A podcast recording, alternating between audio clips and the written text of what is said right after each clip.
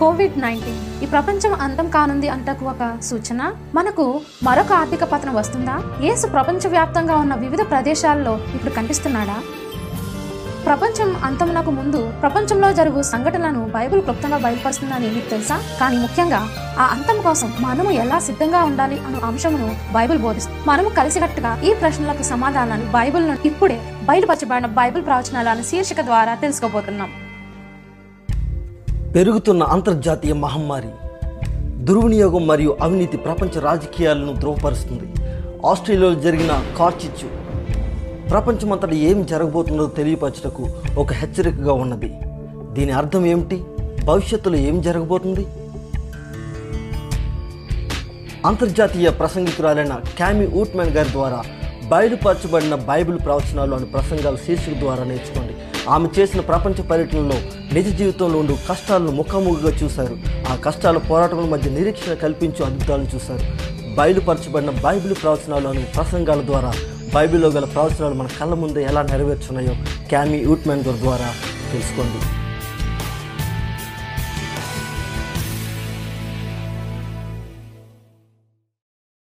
Hi నేను కామి ఉట్మాన్. బయలుపరచబడిన Bible ప్రవచనాలకు తిరిగి స్వాగతం. బైబిల్లో చాలా ముఖ్యమైన ప్రవచనాలను తెలుసుకుంటున్నాం. ఇది ఆసక్తికరమైన ప్రయాణం. నిన్న మనము పురాతన రాజు అయిన నెబుకద్ నెజర్ యొక్క కథను ప్రారంభించాము. దేవుడు అతనికి ఇచ్చిన కళను బట్టి ప్రధాన ప్రపంచ సామ్రాజ్యాల ఎదుగుదల మరియు పతనం గురించి తెలుసుకున్నాం. యేసు ముందే ఈ ప్రపంచం అంతంకు ముందు సంఘటనలు ఎలా సంభవించుతాయో చెప్పినప్పుడు ఇవి జరుగుతాయని మనం దీన్ని విశ్వసించగలమా? ఖచ్చితంగా మిత్రమా దేవుడు తన ప్రతి వాగ్దానాన్ని మన ఎడల నెరవేరుస్తున్నారు. దేవుడు ఈ ప్రపంచాన్ని పట్టించుకుంటున్నాడు అని మనకు తెలియజేస్తుంది. మరి ముఖ్యంగా దేవుడు నీ కోసం శ్రద్ధ వహిస్తున్నాడు. మనం గతాన్ని చూస్తుండగా మనం యేసు పాదాల వద్ద కూర్చొని ప్రపంచం అంతమును గూర్చిన సూచనలను వినబోతున్నాం. దయచేసి మీరు దీన్ని గూర్చిన ఉపదేశాలను తప్పక చూడండి. మరియు దీనిలో ఏ అంశమును కూడా విడవక చూడవలసిందిగా కోరుచున్నాను. అయితే వాక్యంలోనికి వెళ్ళే ముందు నేను బయలుపరచబడిన బైబిల్ ప్రవచనాల గురించి కొన్ని చెప్పాలనుకుంటున్నాను. ఈ అంశంలోని గూర్చిన అనేక వనరులు మా వద్ద ఉన్నాయి. మీకు అవి ఇచ్చుటకు ఆశ కలిగి ఉన్నాము. ఇవన్నీ పొందుటకు క్రింది లింక్ని క్లిక్ చేయండి. లేదా AWR dot org slash Bible ద్వారా పొందండి. మొదట మీరు చేసిన ప్రసంగాలను కనుగొని చూడవచ్చు మరియు ఇతరులతో పంచుకోవచ్చు. రెండవది మా లక్ష్యం బయలుపరచబడిన బైబిల్ ప్రవచనాల ద్వారా మీరు ఆధ్యాత్మికంగా ఎదగాలని కోరుచున్నాం. కాబట్టి మిమ్మల్ని మా ఆన్లైన్ బైబిల్ పాఠశాలల్లో నమోదు చేయటానికి మేము మిమ్మల్ని ఆహ్వానిస్తున్నాం. మీరు అనేక బైబిల్ అంశాలను మరింత లోతుగా తెలుసుకోవడానికి అవకాశం ఉంటుంది. చాలా అనుకుంటున్నాము మనము మన రెండవ వర్తమానము సూచనలు ప్రారంభించడానికి ముందు ముందు కలిసి ప్రార్థన చేద్దాం. ప్రార్థన చేద్దాం.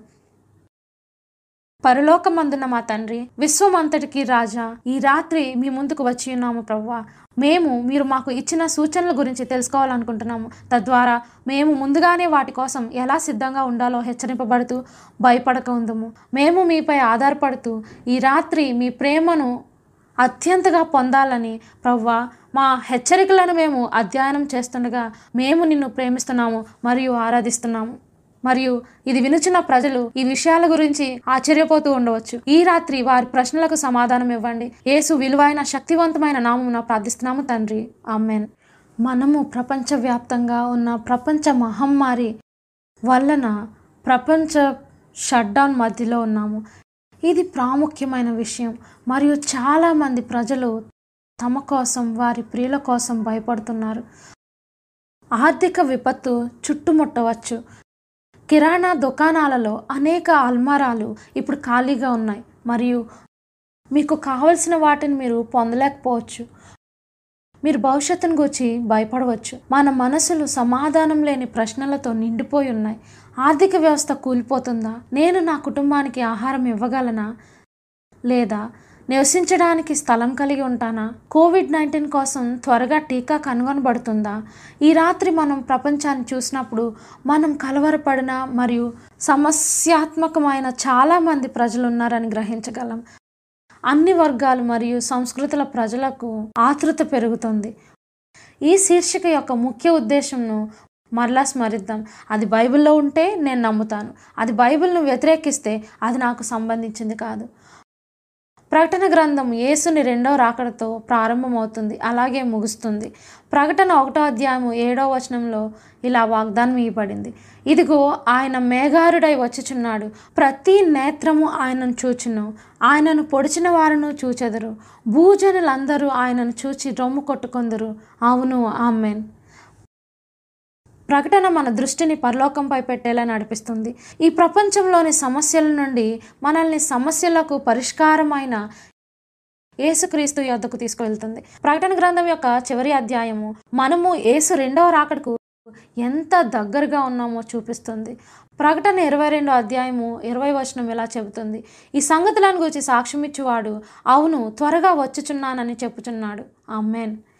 ప్రభువైన యేసు రమ్ము. ప్రకటన ఇరవై రెండులో యేసు మూడు సార్లు నేను త్వరగా వస్తున్నానని చెప్పారు. మనం ఈ కడవరి సంఘటనలకు సిద్ధంగా ఉండాలని ఆయన కోరుచున్నారు. మీరు ఆశ్చర్యపడవచ్చు. యేసు ఎంత త్వరగా రాబోతున్నాడు? యేసు శిష్యులకు కూడా అదే ప్రశ్న ఉంది. వారు యేసుక్రీస్తును మత ఇరవై నాలుగు అధ్యాయం మూడో వచనంలో నేరుగా అడిగారు. మీరు రావటానికి సూచన అంత్యకాలము ఏమిటి అని ఇరవై నాలుగో అధ్యాయంలో యేసు ఆయన తిరిగి రావడానికి గల సూచనలు ఇరవై కంటే ఎక్కువగా వివరించారు. అది ఉత్తేజకరమైనది కదూ? ఆయన మనల్ని చాలా ప్రేమిస్తున్నాడు. అందుకే ముందుగానే మనకు తెలియజేస్తున్నారు. కాబట్టి ఈ రాత్రి మనం కలిసికట్టుగా కొన్నింటిని చూద్దాం. యేసుక్రీస్తు వారు క్రీస్తు శకం డెబ్బైలో ఎరుషలేం పతనంకు సంబంధితమైన సంఘటనలను లోకాంతము ముందు జరుగు సంఘటనలతో జతపరిచారు. ప్రపంచంలో ఆయన తిరిగి రాకముందు సంభవించు వాటి సూచనలను ముందే చెప్పారు. మత ప్రపంచంలో రాజకీయ రంగంలో ప్రకృతి మరియు సమాజ సంస్కృతిలో జరుగు సూచనలు చెప్పారు. ఈ సూచనలో మొదటిది మత ప్రపంచానికి సంబంధించినది. మత ఇరవై నాలుగు ఇరవై నాలుగో వచనంలో యేసు హెచ్చరికను చూద్దాం. అబద్ధ క్రీస్తులను మరియు అబద్ధ ప్రవక్తలు లేస్తారు. యేసుని రెండవ రాకడకు ముందు గొప్ప సూచక్రియలు మహత్కార్యములను కనపరచెదరు. మనము తప్పుడు బోధలు తలెత్తుతాయని గమనించాలి. ప్రజలు తప్పుదారి పట్టించే మత నాయకుల నుండి తప్పుడు బోధలతో తప్పుడు సూచనలు చెప్తారని గమనించాలి. అద్భుతాలన్నీ దేవుడే చేస్తారని లేదు మిత్రమా? బైబిల్ దుష్టశక్తులు కూడా అద్భుతాలు చేయగలవని బోధిస్తుంది. ప్రకటన పదహారో అధ్యాయం పద్నాలుగో వచనం చూద్దాం. అవి సూచనలు చేయనట్టి దయ్యములు ఆత్మలే. అవి సర్వాధికారి అయిన దేవుని మహాదినమున జరుగు యుద్ధమునకు లోకమంతటా ఉన్న రాజులను పోగు చేయవలనని వారి వద్దకు బయలువెళ్ళి ఈ అబద్ధ బోధకులు వారి అద్భుతాలతో వారి వైపుకు ఆకర్షించుకుంటూ వారి శక్తిని చూపిస్తారు. తద్వారా వారు ఏం బోధిస్తారో మీరు దాన్ని నమ్ముతారు. కానీ ఆ సూచనలు సాతాను ప్రేరణతో ఉంటాయి. పురుషులు మరియు స్త్రీలను మోసం చేయడానికి అవి నకిలీ సూచనలు. వారు సత్యమైన వాటికి ఎంత దగ్గరగా చేరుకుంటారో నకిలీవి మరింత నమ్మదగినవిగా కనిపిస్తాయి. అందుకే మీకు మీరుగా బైబిల్ని తెలుసుకోవాలి. నా మిత్రమా ఏ మత గురువు అయినా మిమ్మల్ని బైబిల్ నుండి దారి మళ్ళించడానికి ప్రయత్నిస్తే జాగ్రత్త. అయితే బైబిల్ పరంగా సత్యమైన బోధకుడు అంటే ఎవరు? ఒకటో యోహాను రెండో అధ్యాయం నాలుగో వచనం. ఆయనను ఎరిగి ఉన్నానని చెప్పుకొంచు ఆయన ఆజ్ఞలను గైకొనని వాడు అబద్ధికుడు. వానిలో సత్యం లేదు. అందువలన సత్యమైన బోధకుడు దేవుని ఆజ్ఞలను గైకొంటాడు మరియు సత్యం మాట్లాడతాడు. కాబట్టి ఎవరైనా మీ వద్దకు వచ్చి అద్భుతమైన సూచనలు అనినా జాగ్రత్త వహించండి. వారు రోగులను నయం చేయగలరు. వారు బైబిల్ యొక్క బోధనలను విస్మరిస్తే మీ బైబిల్ వద్దకు పరిగెత్తండి. ప్రతి బైబిల్ వచనం ఖచ్చితంగా ఎందుకు తెరపై పెట్టుచున్నామో తెలుసా? మీరు వాక్యాన్ని మీ సొంత కళ్ళతో చూడవచ్చునని. దయచేసి అదే వాక్యాలను మీ సొంత బైబిల్లో చూడండి. మనము దేవుని వాక్యాన్ని మాత్రమే మన మార్గదర్శిగా ఈ సమావేశాలలో వాడుకొంటకు ఉంచుతానని మాట ఇస్తున్నాను. మీకు మీరే దీన్ని అధ్యయనం చేయమని నేను మిమ్మల్ని ఆహ్వానిస్తున్నాను. నా సొంత మాటలు తీసుకోకండి. మీరు నమ్ముచున్న దాని సత్యం అని మీరు నిర్ధారించుకోవాలి. ఏహో అంటున్నారు. అబద్ధ బోధకులు మతపరమైన తప్పుడు ఆరాధనలకు దారి తీసేవాళ్ళు. ఉదాహరణకు షోకో షోకో అసహార. తనను తాను క్రీస్తుగా ప్రకటించుకుంటూ ఒక పుస్తకం ప్రచురించాడు. అలాగే అతను జపాన్ దేశం అంతట్లో పరిపూర్ణ జ్ఞానవంతుడనని అంటూ దేవుని గొర్రెపిల్ల అనే బిరుదును తీసుకున్నాడు. అసహార తాను తన అనుచరులకు ఆధ్యాత్మిక శక్తిని బదిలీ చేయగలనని అన్నాడు. వారి పాపాలను క్షమించి వారి చెడు కార్యాలను తీసివేస్తానని అన్నాడు. అతని పుస్తకం ప్రచురింపబడిన మూడు సంవత్సరాల తర్వాత అతని అనుచరులు టోక్యో సబ్వేలో ఘోరమైన వాయువును అనగా ప్రాణాంతకమైన వాయువును విడుదల చేశారు. ఆ వాయువుతో పదమూడు మందిని చంపి వేలాది మందిని గాయపరిచారు. గత యాభై సంవత్సరాలలో దైవిక ఆధ్యాత్మిక నాయకులు అని చెప్పుకోను వారి సంఖ్య వేగంగా పెరుగుతోంది. ఆఫ్రికా ఖండంలో జోసెఫ్ కిబెటెరే మరియు కెడ్రోనియా మెరిండే వారి అనుచరులు మూడు ఎద్దులతో విందు చేసిన తర్వాత మరియు డెబ్బై డబ్బాల శీతల పానీయాలను తాగడంతో వందలాది మందిని మరణానికి దారితీసింది. కడకు మరణాల సంఖ్య తొమ్మిది వందల ఇరవై నాలుగు మందికి చేరింది. ఏసు హెచ్చరించాడు కూడా కడవరి కాలంలో క్షుద్ర కార్యకలాపాల్లో పేలుడు జరుగుతుందని మానసిక దృగ్విషయంలో క్షుద్ర మరియు మాయాజాలంపై పుస్తకాలు మల్టీ మిలియన్లలో అమ్మడం జరుగుతుందని అతీంద్రియ ఇతివృత్తాలు విస్తరిస్తాయని మన బ్లాక్ బ్లాస్టర్ సినిమాలలో విజయవంతమైన టీవీ కార్యక్రమాలు విస్తరిస్తాయని మరియు లెక్కలేనన్ని సైట్లు దీన్ని ఇంటర్నెట్లో ప్రచారం చేస్తున్నాయి. తర్వాత మత ఇరవై నాలుగో అధ్యాయము ఆరు మరియు ఏడు వచనాలు మరియు మీరు యుద్ధములను గూర్చియు యుద్ధ సమాచారములను గూర్చియు వినబోదురు. జనము మీదకి జనమును రాజ్యము మీదకి రాజ్యమును లేచును. యేసు అంతమునకు ముందు ప్రవచించారు. ప్రపంచ స్థాయిలో అంతర్జాతీయ విభేదాలు ఉంటాయి మరో మాటలో చెప్పాలంటే ప్రపంచ యుద్ధాలు ఉంటాయి ఇప్పుడు గత శతాబ్దం వైపు తిరిగి చూస్తే ఇది అన్నిటికంటే దారుణమైనదని మనకు తెలుసు. ఒక సామాజిక శాస్త్రవేత్త అంచనా వేశాడు. ఇరవయవ శతాబ్దంలో యుద్ధములలో నుండే నూట ఎనభై మిలియన్ల మరణాలు చోటు చేసుకున్నవి. ఇరవై ఒకటవ శతాబ్దంలో ప్రపంచవ్యాప్తంగా చాలా విభేదాలు ఉన్నాయి Iraq Afghanistan Ukraine Yemen Syria మొదలగు వాటిలో ఇవి కొన్ని పేర్లు మాత్రమే. యుద్ధం చెలరేగగా చాలా వినాశనమైనది. అంత అనిశ్చిత మరియు అశాంతి. ప్రపంచవ్యాప్తంగా ఉన్న చాలా దేశాలలో ప్రజలు నిరీక్షణ కోసం చూస్తున్నారు. మరియు నిజమైన నిరీక్షణ మన రక్షకుడైన క్రీస్తులో మాత్రమే. మీరు ఈ గ్రహం మీద ఎక్కడ నివసిస్తున్నా పర్వాలేదు. ప్రజలు శాంతి కోసం ఆరాట ఆరాటపడుతున్నారు. కానీ నిజమైన శాంతి చాలా సున్నితమైనది. బైబిలు ప్రపంచ శాంతి కోసం చేయు మానవ ప్రయత్నాలన్నీ విఫలమవుతాయని చెబుతుంది. ఒకటో తెస్లోనియలకు రాసిన పత్రిక ఐదో అధ్యాయం మూడో వచనంలోని అపోస్తులుడైన పౌలు ఈ విధంగా వివరిస్తున్నారు. లోకులు నెమ్మదిగా ఉన్నది భయమేమీ లేదని చెప్పుకొనుచుండగా గర్భిణీ స్త్రీకి ప్రసవ వేదన వచ్చినట్లు వారికి ఆకస్మికముగా నాశనము తటస్థించును గనుక వారెంత మాత్రమును తప్పించుకొనలేరు. అన్ని యుద్ధాలను ముగించడానికి శాంతి ఒప్పందం యొక్క చక్కని ఉదాహరణ ఏమంటే పర్సైల్స్ ఒప్పందం. ఇది జూన్ ఇరవై ఎనిమిది పంతొమ్మిది వందల పంతొమ్మిదిన జరిగింది. ఇది లీగ్ ఆఫ్ నేషన్స్కు దారితీసింది కానీ అది పనిచేయలేదు. చాలా తక్కువ వ్యవధిలోనే చరిత్రలో దారుణమైన ప్రపంచ యుద్ధం రెండో ప్రపంచ యుద్ధం ప్రారంభమైంది. ఆపై అది పంతొమ్మిది వందల నలభై ఐదులో ఐక్యరాజ్య సమితి ఏర్పడటానికి దారితీసింది. కానీ దాని ఉత్తమ ప్రయత్నాలు కూడా ప్రపంచ శాంతిని సాధించడానికి విఫలమయ్యాయి. ఈ గ్రహంను చుట్టుముట్టడానికి యుద్ధం కొనసాగింది అని మీరు గ్రహించగలరు. దేవుని వాక్యం చాలా ఖచ్చితమైనది. ఇది మన కాలం గురించి మాట్లాడుతుంది. చరిత్రలో మునుపెన్నడూ మానవ జాతి తనను తాను నిర్మూలించే సామర్థ్యం కలిగి ఉండలేదు. యేసు మళ్ళీ వచ్చినప్పుడు ఈ మానవ జాతికి ఒకానొక సమయంలో మానవ జాతికి భూమి అంతటినీ నాశనం చేసే సామర్థ్యం ఉంటుంది.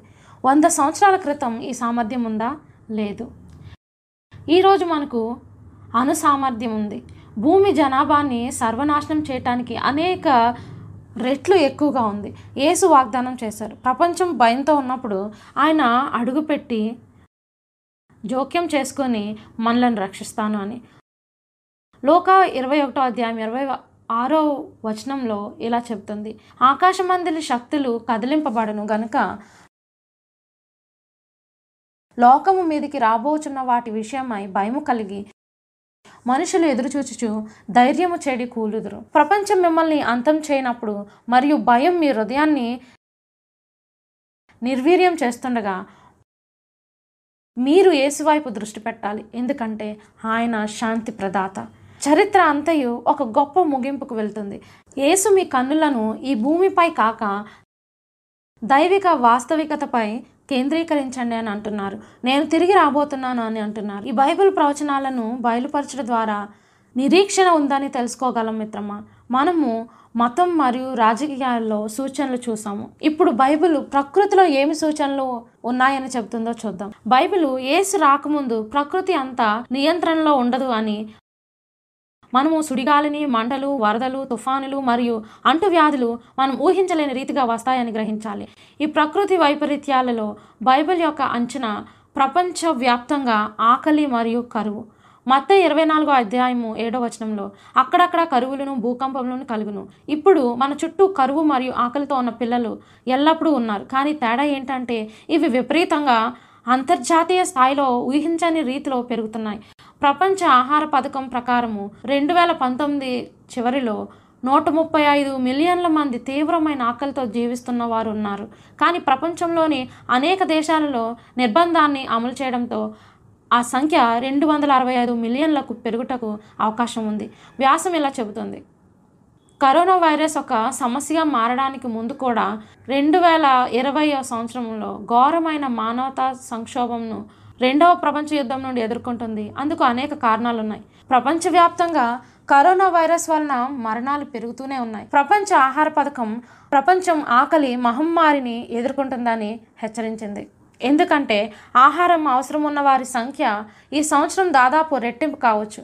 ఉదాహరణకు ప్రస్తుతం భారతదేశంలో లక్షలాది మంది కోవిడ్ నైన్టీన్ సమయంలో వారాల పాటు పని లేకుండా ఉన్నారు. వారు ఆకలి బాధను ఎదుర్కొంటున్నారు. ఈ దిగ్బంధం ప్రపంచం కరువుకు దారితీయవచ్చు అని బీబీసీ నివేదించింది. మరొక మానవ ఆకలి కారకం ఒక వింత సంఘటన అనేక చోట్ల జరగటం. రెండు వేల పంతొమ్మిది నుండి మిడతల దండు ముట్టడి ఆఫ్రికా అరేబియా ద్వీపకల్పం మరియు దక్షిణ ఆసియా అంతటా వ్యాపించింది. ఈ ఎడారి మిడతల వ్యాప్తి అనేక ప్రాంతాలలో ఆహార సరఫరాలను నిలిపివేస్తున్నాయి. ఆహారం పొందటానికి ఎక్కువ మంది ఉన్నారు మరియు వారిని పోషించడానికి తక్కువ ఆహారం ఉంది. మనము ఖచ్చితమైన ఖచ్చితత్వంతో బైబిల్ బయలుపరిచినవన్నీ నిజమవుతాయని గ్రహించవచ్చు. మొత్తం ఇరవై నాలుగు ఏడో వచనంను మళ్ళీ చూద్దాం. అక్కడక్కడ కరువులను భూకంపములను కలుగును. ఇది అసాధారణమైన పదం. తెగులు అంటే ఏమిటి? అంటువ్యాధి. ఇది విషపూరితమైనది మరియు ప్రాణాంతకమైనది. మనం కోవిడ్ నైన్టీన్తో అనుభవం పొందిన దానిలా మళ్ళీ బైబిల్ ప్రవచనం నెరవేరుతుంది. వెక్టర్ ద్వారా కలిగే వ్యాధులతోనూ లేదా తెగుళ్ళతోనూ లక్షలాది మంది మరణించారు. మలేరియా డెంగ్యూ పసుపు జ్వరం జపనీస్ ఎన్సెఫాలిటిస్ లాంటి తెగుళ్ళతో మరణించారు. మీరు మన పంటలపై పురుగుల మందుల గురించి విని ఉంటారు. రైతులు పంటలపై పురుగుల మందులు జల్లటానికి కారణం ఏమంటే వ్యాధులు వాటిని నాశనం చేస్తాయని. యేసు మత్త ఇరవై నాలుగు ఏడో వచనంలో భూకంపాలు ఉంటాయని హెచ్చరించారు.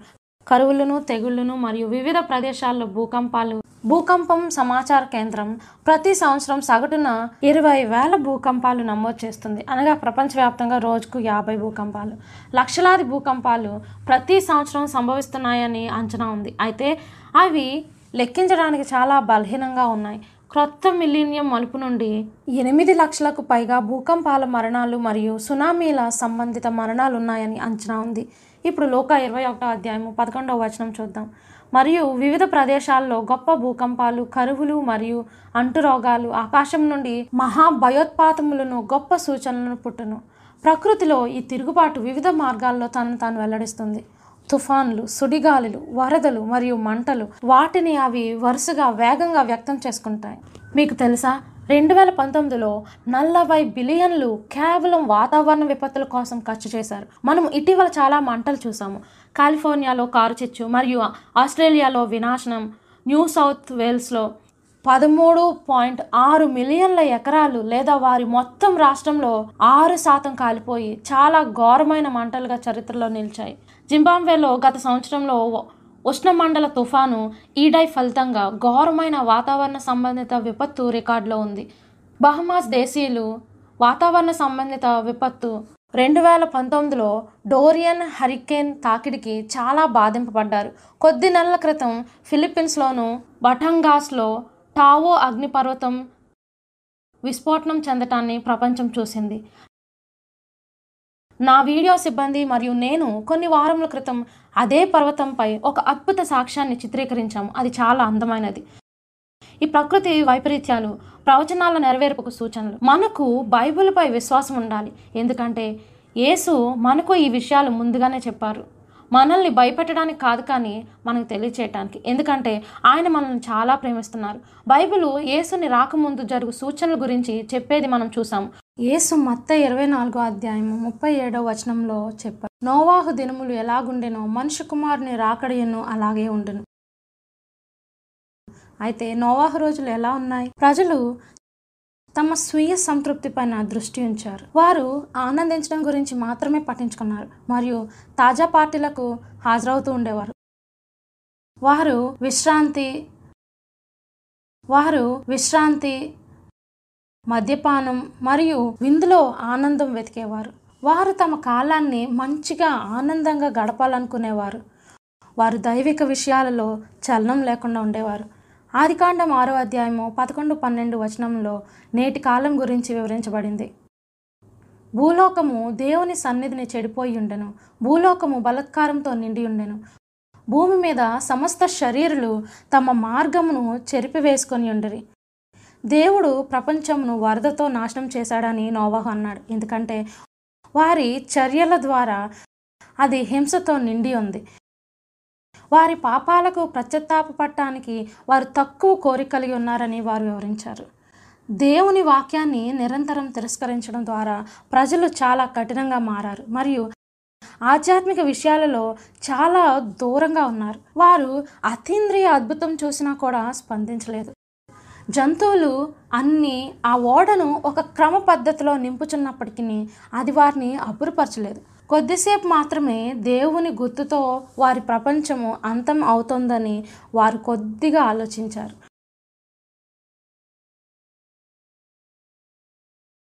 మిత్రులారా మన ప్రభువు త్వరలో వస్తున్నాడా? అవును వస్తున్నారు.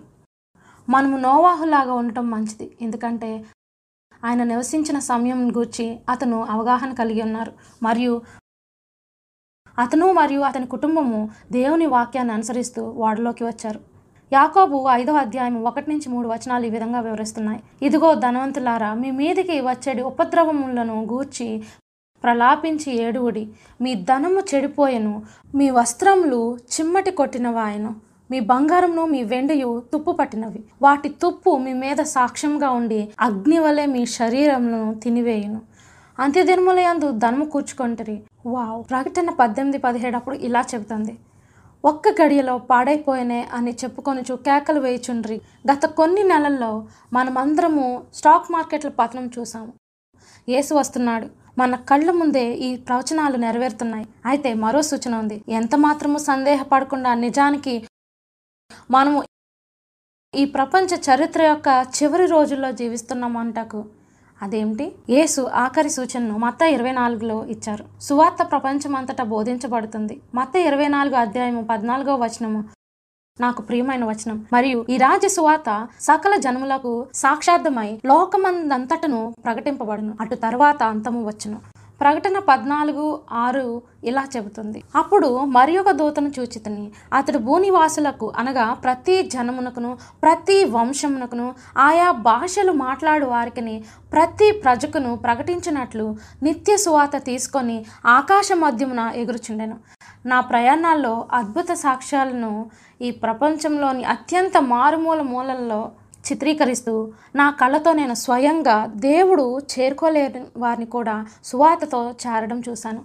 ఇది ప్రస్తుతం జరుగుతోంది.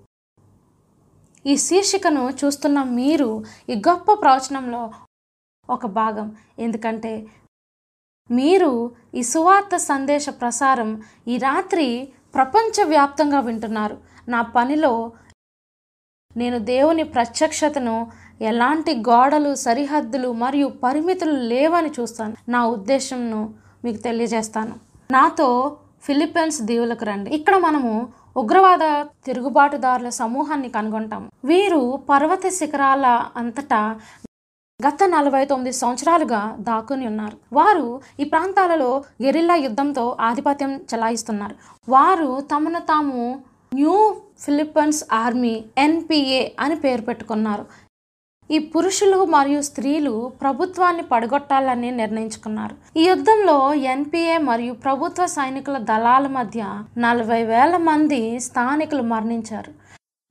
ఈ పర్వత స్థానికులు సాంప్రదాయకంగా అన్య మతస్థులుగా ఉన్నారు. ఇక్కడ ప్రతి కుటుంబము ముగ్గురు పిల్లలను మాత్రమే కలిగి ఉండటానికి అనుమతి ఉంది. నాలుగో బిడ్డ జన్మించినట్లయితే పిల్లవాడిని వెంటనే సజీవంగా ఖండం చేస్తారు పూడ్చివేస్తారు. ఇక్కడ ఒక సంస్కృతి ఏంటంటే పదమూడేళ్ళ బాలికలు వివాహం చేసుకోవాలని కట్టడి చేస్తారు. మరియు పురుషులు నలభై ఫిలిపియన్స్ పెసోస్ అనగా డబ్బును చెల్లించి భార్యలు మార్పిడి చేసుకుంటారు. అది భారతదేశంలో తొమ్మిది వందల రూపాయలతో సమానంగా ఉంటుంది. అదే యుఎస్ కరెన్సీలో అయితే ఎనిమిది డాలర్లు. మనందరిలాగే ఈ ప్రజలకు యేసు మరియు ఆయన ప్రాణాలను రక్షించే సూత్రాలు అవసరం. మూడేళ్ళ కిందట అడ్వంటిస్ట్ వరల్డ్ రేడియో బైబిల్ సందేశాలను తీర నగరాల నుండి ఎత్తైన పర్వత శిఖరాల వరకు ప్రసారం చేయడం ప్రారంభించింది. కొంతమంది ఎన్పిఏలు తిరుగుబాటుదారులు ఈ క్రిస్టియన్ స్టేషన్ను పెట్టుకొని విని కుతూహలంగా మారారు. వారి హృదయాలు యేసుని ప్రేమ కథల ద్వారా మృదువుగా అయ్యాయి. అగ్రనాయకుల్లో ఒకరు తన నలుగురు సైనికులను రేడియో బ్రాడ్కాస్ట్ వారిని కనుగొనటానికి పంపించారు. వారు అలానే చేశారు. వారు అతనిని యేసు మరియు బైబిల్ గురించి ప్రశ్నించారు. నేను వాటిలో ఒక దాన్ని మీతో పంచుకోవాలని తలుస్తున్నాను. అతని పేరు దానియల్. అతని తండ్రి ఎన్పిఏలో నాయకుడు మరియు అతని మామ మరియు దాయాదులు కూడా దళాలలో చేరారు. దానియల్ ఉన్నత శ్రేణిలో పెరిగాడు. అదే అతనికి తెలిసిన ఏకైక జీవితం. పదమూడు సంవత్సరాల వయసులో అతను మొదటిసారి చంపాడు. వెంటనే అతనికి ప్రాముఖ్యమైన బిరుదు ఇవ్వబడింది. ఎన్పిఎం మొత్తానికి కార్యనిర్వహణాధికారి అని లేదా తలారిగా బిరుదు వచ్చింది. అతను చంపడంలో నైపుణ్యత కలిగి ఉన్నాడు. మరియు ఫిలిపియన్స్ అంతటా లీడ్ హిట్ మ్యాన్గా పదోన్నతిని పొందాడు. అతను ఎంతమందిని చంపాడో కూడా లెక్కించలేకపోయాడు. ఎందుకంటే చాలామందిని చంపాడు. రాజకీయ నాయకుల నుండి సైనిక సైనికులు పోలీసులు మరియు స్థానిక నేరస్తులు. అతను ఎంత ఎక్కువ చంపాడో మరింత చలనం లేకుండా అయ్యాడు. వారి ముఖాలను గుర్తుంచుకోవద్దు అనుకున్నాడు. ఒకరోజు అతనికి ఒక క్రైస్తవ పాస్టర్ కోసం ముగింపు ఆర్డర్ టీఓ ఇవ్వబడింది. అతను పాస్టర్ను అపహరించాడు. మరియు అతన్ని అటవీ అడవిలో దాచి ఉంచాడు. పాస్టర్ తన ప్రాణాల కోసం వేడుకుంటున్నాడు. మరియు దానియేలు ఆ మనిషి కళ్ళల్లో దయను చూసి నివ్వెరపోయినప్పటికీ అతను ట్రిగర్ను లాగాడు. ఆ ఒక గన్ను పేల్చాడు. దానియేలు ఎప్పుడూ తన హత్య పనులు పూర్తి చేసేవాడు. అతను పని పూర్తి చేయడానికి ప్రసిద్ధి చె- చెందినవాడు. కానీ దానియేలకు పాస్టర్ ముఖాన్ని మర్చిపోవడం కుదరలేదు. మరియు జ్ఞాపశక్తి అతన్ని హింసించింది. అతను విశ్రాంతి పొందలేకపోయాడు. ఎన్పిఎస్ సైనికులకు వారి రహస్య పనిని విడిచి ప్రతి రెండు నెలలకు ఒకసారి వారి ఇంటికి వెళ్ళి కుటుంబంతో ఉండటానికి మూడు రోజుల అనుమతి ఉంటుంది. అతని భార్య మరియు పిల్లలు ఒక క్రిస్టియన్ బైబిల్ కార్యక్రమం అతను ఆ స్టేషన్ను అడ్వంటిస్ట్ వరల్డ్ రేడియోగా గుర్తించాడు. అతనికి ఇతర ఎన్పిఏ సైనికులు దానిని విని పోరాటాన్ని విడిచిపెట్టి బాప్తిసం తీసుకున్నారని తెలుసు. కానీ అతను నిజంగా విన్న సమయం అదే మొదటిది. దానియేలు ప్రేమగల రక్షకుడి గురించి కథలు విన్నాడు. తన తొంభై తొమ్మిది గొర్రెలను విడిచిపెట్టి పోగొట్టుకున్న ఒక్క గొర్రె కోసం బయటకు వెళ్ళి దాన్ని వెతికాడని అతని గుండె కదిలింది. ఆ క్షణంలో అతను తప్పిపోయిన గొర్రె అని అర్థం చేసుకున్నాడు. అతని గుండె మెత్తబడింది. దానియేలు మరియు అతని భార్య బైబిల్ అధ్యాయం చేశారు. ఎన్పిఏ యొక్క నాయకులు మరో నాలుగురితో బాప్తిజం తీసుకున్నారు. ఇప్పుడు నాతో జాంబియాకి రండి. ఇది దక్షిణ ఆఫ్రికాలో ఒక దేశం. నా ముగ్గురు వీడియోగ్రాఫర్లు మరియు నేను దేశవ్యాప్తంగా అత్యంత భద్రత కలిగిన జైల్లో ప్రవేశించాము మేము ప్రవేశించిన వెంటనే వారు మా కెమెరా పరికరాలను జప్తు చేశారు మరియు మమ్మల్ని ఓ గదిలో ఉంచారు. విధుల్లో ఉన్న కాపలాదారులు మాకు ఆహ్వానం ఉన్నదని వారికి తెలియదు. మరియు మీడియాని ఎప్పుడూ జైలు గోడల లోపలికి అనుమతించలేదని మాకు చెప్పారు. కానీ ఒకసారి మేము అడ్వెంటిస్ట్ వరల్డ్ రేడియో వారమని తెలుసుకున్నాక వారు మమ్మల్ని జైలు మైదానాల దగ్గరికి నడిపించారు. ఇది ఊహించలేనిది. దేవుడు సువార్త సత్యానికి ఒక మార్గం చేసినట్లు మీరు గ్రహించగలరు. ఈ ఖైదీలను చేరుకోవటానికి గాలి తరంగాల ద్వారా వారి జైల్లోకి వెళ్ళాం. ఈ జైల్లో సగటున రెండు వేల నాలుగు వందల మంది ఖైదీలు మరియు ఒక వెయ్యి నూట యాభై మందికి పైగా ఇప్పుడు బాప్తిసం తీసుకున్నారు. మీరు నమ్మగలరా? మరియు రెండు వందల యాభై మరణశిక్ష ఖైదీలలో యాభై మందికి పైగా యేసును అంగీకరించారు. వారికి యేసుపై నిరీక్షణ ఉంది. జాంబియా జనరల్ కమిషనర్ కూడా తన ప్రశంసలను తెలియచేయడానికి మమ్మల్ని కలిశారు. ఏడబ్ల్యూఆర్ తన జైలు శిబిరం యొక్క వాతావరణం మార్చినందుకు యేసు అలా చేయగలడని మీరు గ్రహించగలరు. హలెలూయ ఇది దేవుని అద్భుత కార్యం కదూ? దేవుడు ఈ భూమి యొక్క లోతైన చీకటి ప్రదేశాల్లో ఉన్న అభాగ్యులను చేరుతున్నాడు. ఏసు చేసేది అదే. సిలువుపై వేలాడదీసిన దొంగ అతని జీవితం గురించి ఆలోచించి ఉండాలి. మరియు అతను చేసిన తీర్మానం తన నేరాలను బట్టి ఈ శిక్షకు అర్హుడని అతనికి తెలుసు. అతని పక్కన ఉన్న మనిషి యేసు చాలా ప్రశాంతంగా మరియు దయతో ఉండి అతను తనను హింసించే వారి కోసం కూడా ప్రార్థించాడు. దొంగ మార్పు చెందాడు. ఈ ఈ మనిషి దేవుని కుమారుడు. తన చివరి చర్యలో అతనును గుర్తుంచుకోమని మాత్రమే అడిగాడు. యేసు దొంగకు అతను విమోచించబడతాడు అని భరోసా ఇచ్చారు. ఆ క్షణం నుండి అతను రక్షణకై నిరీక్షణతో మరణించాడు. ఇది అలాంటి నిరీక్షణే. ఈ ఖైదీలకు ఈరోజు మరణశిక్ష ఇవ్వబడింది. మేము ఈ పర్యటనలో జాంబియాలోని జైలును దర్శించినప్పుడు ఏడబ్ల్యూఆర్ దేశవ్యాప్తంగా ఒక వెయ్యి డెబ్బైకు పైగా సువార్త ఉద్యమాలు కలిగి ఉంది. వీటిలో వెయ్యి లూకాసా రాజధాని నగరంలోనే ఉన్నాయి. ఇది ఇంతకుముందు ఎప్పుడూ జరగలేదు. మనం ఇప్పుడు కలిసి ఏం చదువుతున్నామో ఈ వ్యక్తులు ఇవే బైబిల్ అంశాలను విన్నారు. మరియు మూడు వారాల తర్వాత పద్దెనిమిది వేల మంది బాప్తిసం తీసుకున్నారు. ఇది అద్భుతమైనది కదా? వేచి ఉండండి. దేవునికి నుండి ఇంకా పెద్ద అద్భుతం ఉంది మేము అంతటా రువాండా దేశం బోధించినప్పుడు మూడు వారాలు అయిన తర్వాత దాదాపు ఒక లక్ష ఎనిమిది వేల మంది బాప్తిజం తీసుకున్నారు. మీరు విన్నారా? ఒక్క రోజులో ఒక లక్ష ఎనిమిది వేల బాప్తిజంలు ప్రజలు బైబిల్ నుండి సూట్ అయిన సమాధానాలు మరియు సత్యం కోసం ఆకలితో ఉన్నారు. తర్వాత నేను మీకు రూబెన్ గురించి చెప్పాలనుకుంటున్నాను. రూబెన్ అర్జెంటీనాలో నివసిస్తున్నాడు. అతను ఒక క్రైస్తవ గృహంలో పెరిగాడు.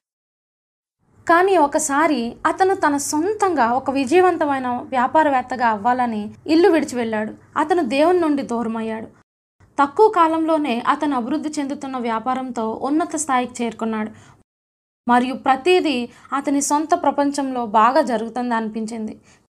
కానీ ఒకరోజు పని నుండి ఇంటికి వెళ్ళేటప్పుడు అతను ఒక బస్సును ఎక్కడానికి తను చేయి చాచాడు.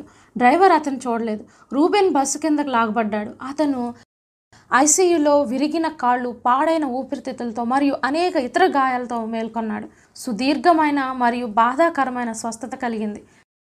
కానీ ఏదో వింత జరిగింది. అది అతనిని ఆ భయంకరమైన నెలల్లో నిలబెట్టింది. రూబెన్ స్పృహలోకి వచ్చాక అతను ఒక స్వరం విన్నాడు. నీవు ఒంటరిగా లేవు. నీవు దీని నుండి బయటకు వస్తావు అని వినిపించింది. అతనిలో ఎప్పుడు తెలియని భారం అంతా పోయి మరియు అతను నిరీక్షణ పొందాడు. ఆసుపత్రిలో నాలుగు నెలల తర్వాత రూబెన్ వీల్చైర్లో ఇంటికి వెళ్ళాడు. అతను ఒకప్పుడు ఆనందంతో చేసిన కార్యకలాపాలు ఇప్పుడు చేయలేకపోవడం అతను వెంటనే గ్రహించాడు. ఆయన మాతో అతను క్రమంగా లోతైన నిరాశలోకి వెళ్ళిపోయినట్లుగా పంచుకున్నాడు. నేను నా ఉద్యోగం నా డబ్బు నా వ్యాపారం కోల్పోయాను. మరియు నేను నా సంఘంలో నాకు ఉన్న గౌరవం పోగొట్టుకున్నాను. నేను పనికిరాని వాడిని అనుకొని నా వేదనలో నేను చచ్చిపోవాలని నిర్ణయించుకున్నాను. ఒకరోజు రూబెన్ తన బాధాకరమైన ఆత్మహత్య చేసుకోవటం ద్వారా జీవితాన్ని అంతం చేయాలని నిర్ణయించుకున్నాడు. అయితే తను ఇలా చేశాడంట. మణికట్టును కత్తిరించడానికి కత్తిని పట్టుకున్నప్పుడు రేడియోలో వస్తున్న స్టేషన్ అకస్మాత్తుగా దానంతటా అదే మారింది. ఇది ఇంతకుముందు ఎప్పుడూ జరగలేదు. అది అతనిని ఆశ్చర్యానికి గురిచేసింది దీంతో రూబెన్ ఆశ్చర్యపోయాడు. అతను రేడియో ద్వారా వస్తున్న వాయిస్ విన్నప్పుడు ఆ స్వరాన్ని విన్నప్పుడు అతను అదే స్వరం హాస్పిటల్ ఐసీయూలో కూడా విన్నట్లు గ్రహించాడు. అతను ఒంటరిగా లేడని అతనికి చెప్పడం అతని భారం పోతుందని అన్న మాటలు విన్నాడు. అతను మళ్ళీ ఆసుపత్రిలో పొందిన శాంతిని పొందాడు. మరియు ఆత్మహత్య యొక్క అన్ని ఆలోచనలు మాయమయ్యాయి. ఆశ్చర్యకరంగా రూబెన్కు తెలియకుండా ఇది నిజంగా ఆసక్తికరమైనది. అతను మొట్టమొదటిసారిగా మా ఏడబ్ల్యూఆర్ స్టేషన్లో ప్రసారం అవుతున్న ఒకటి వింటున్నాడు. అతను రోజంతా ఆ స్టేషన్ విన్నాడు. మరియు తర్వాత ప్రతిరోజు విన్నాడు. అతను విన్న సందేశాలు అతని హృదయాన్ని తాకింది. మరియు రూబెన్ నిజం తెలుసుకోవటానికి కోరికను కలిగి ఉన్నాడు. నేడు రూబెన్ పూర్తిగా నయమయ్యాడు. అతను తన స్థానిక చర్చిలో చురుకుగా ఉన్నాడు మరియు వారపు బైబిల్ అధ్యాయ సమూహంను నడిపిస్తున్నాడు. కానీ మంచి విషయం ఏమంటే అతను రోజంతా నడుస్తున్నాడు. అతను మరలా నడవలేను అనుకున్నాడు కానీ నడుస్తున్నాడు.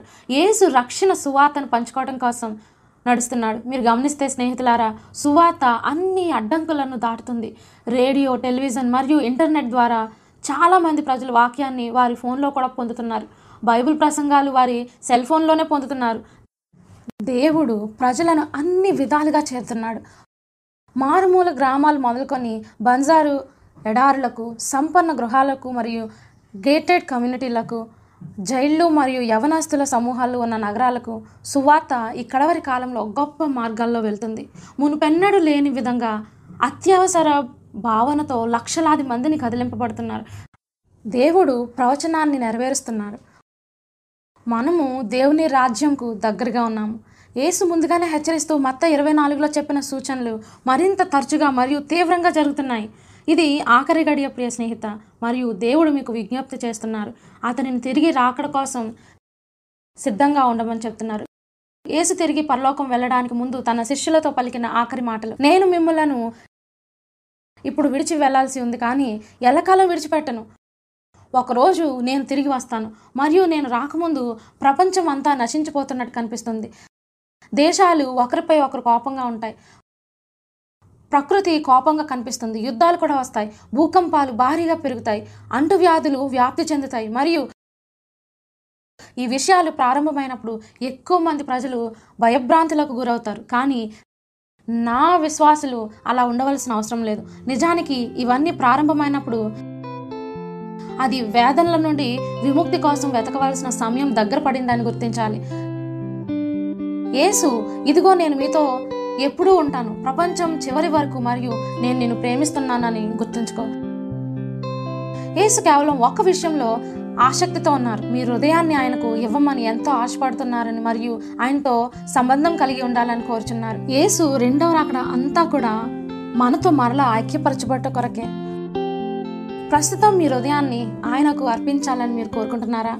మీరు ఇలా చెప్పాలనుకుంటున్నారా? తల వంచుకొని ప్రార్థన చేద్దాం. పరలోకమందున్న మా తండ్రి నేడు ప్రపంచంలో గందరగోళం చూస్తుండగా మీరు మాకు ఈ విషయాలు జరుగుతాయని ముందుగానే హెచ్చరించినందుకు మేము చాలా కృతజ్ఞతలు చెబుతున్నాం. మీరు నియంత్రణలో ఉన్నారని మాకు మీరు హామీ ఇచ్చారు. దయచేసి మా హృదయాలను స్వీకరించి యేసుని రెండవ రాకడకు మేము సిద్ధంగా ఉండటానికి మాకు సహాయం చేయండి. యేసు విలువైన నామమున ప్రార్థిస్తున్నాము తండ్రి. ఆమెన్. మిత్రులారా మర్చిపోవద్దు. మా ప్రత్యక్ష బైబిల్ బోధకులు వేచి ఉన్నారు.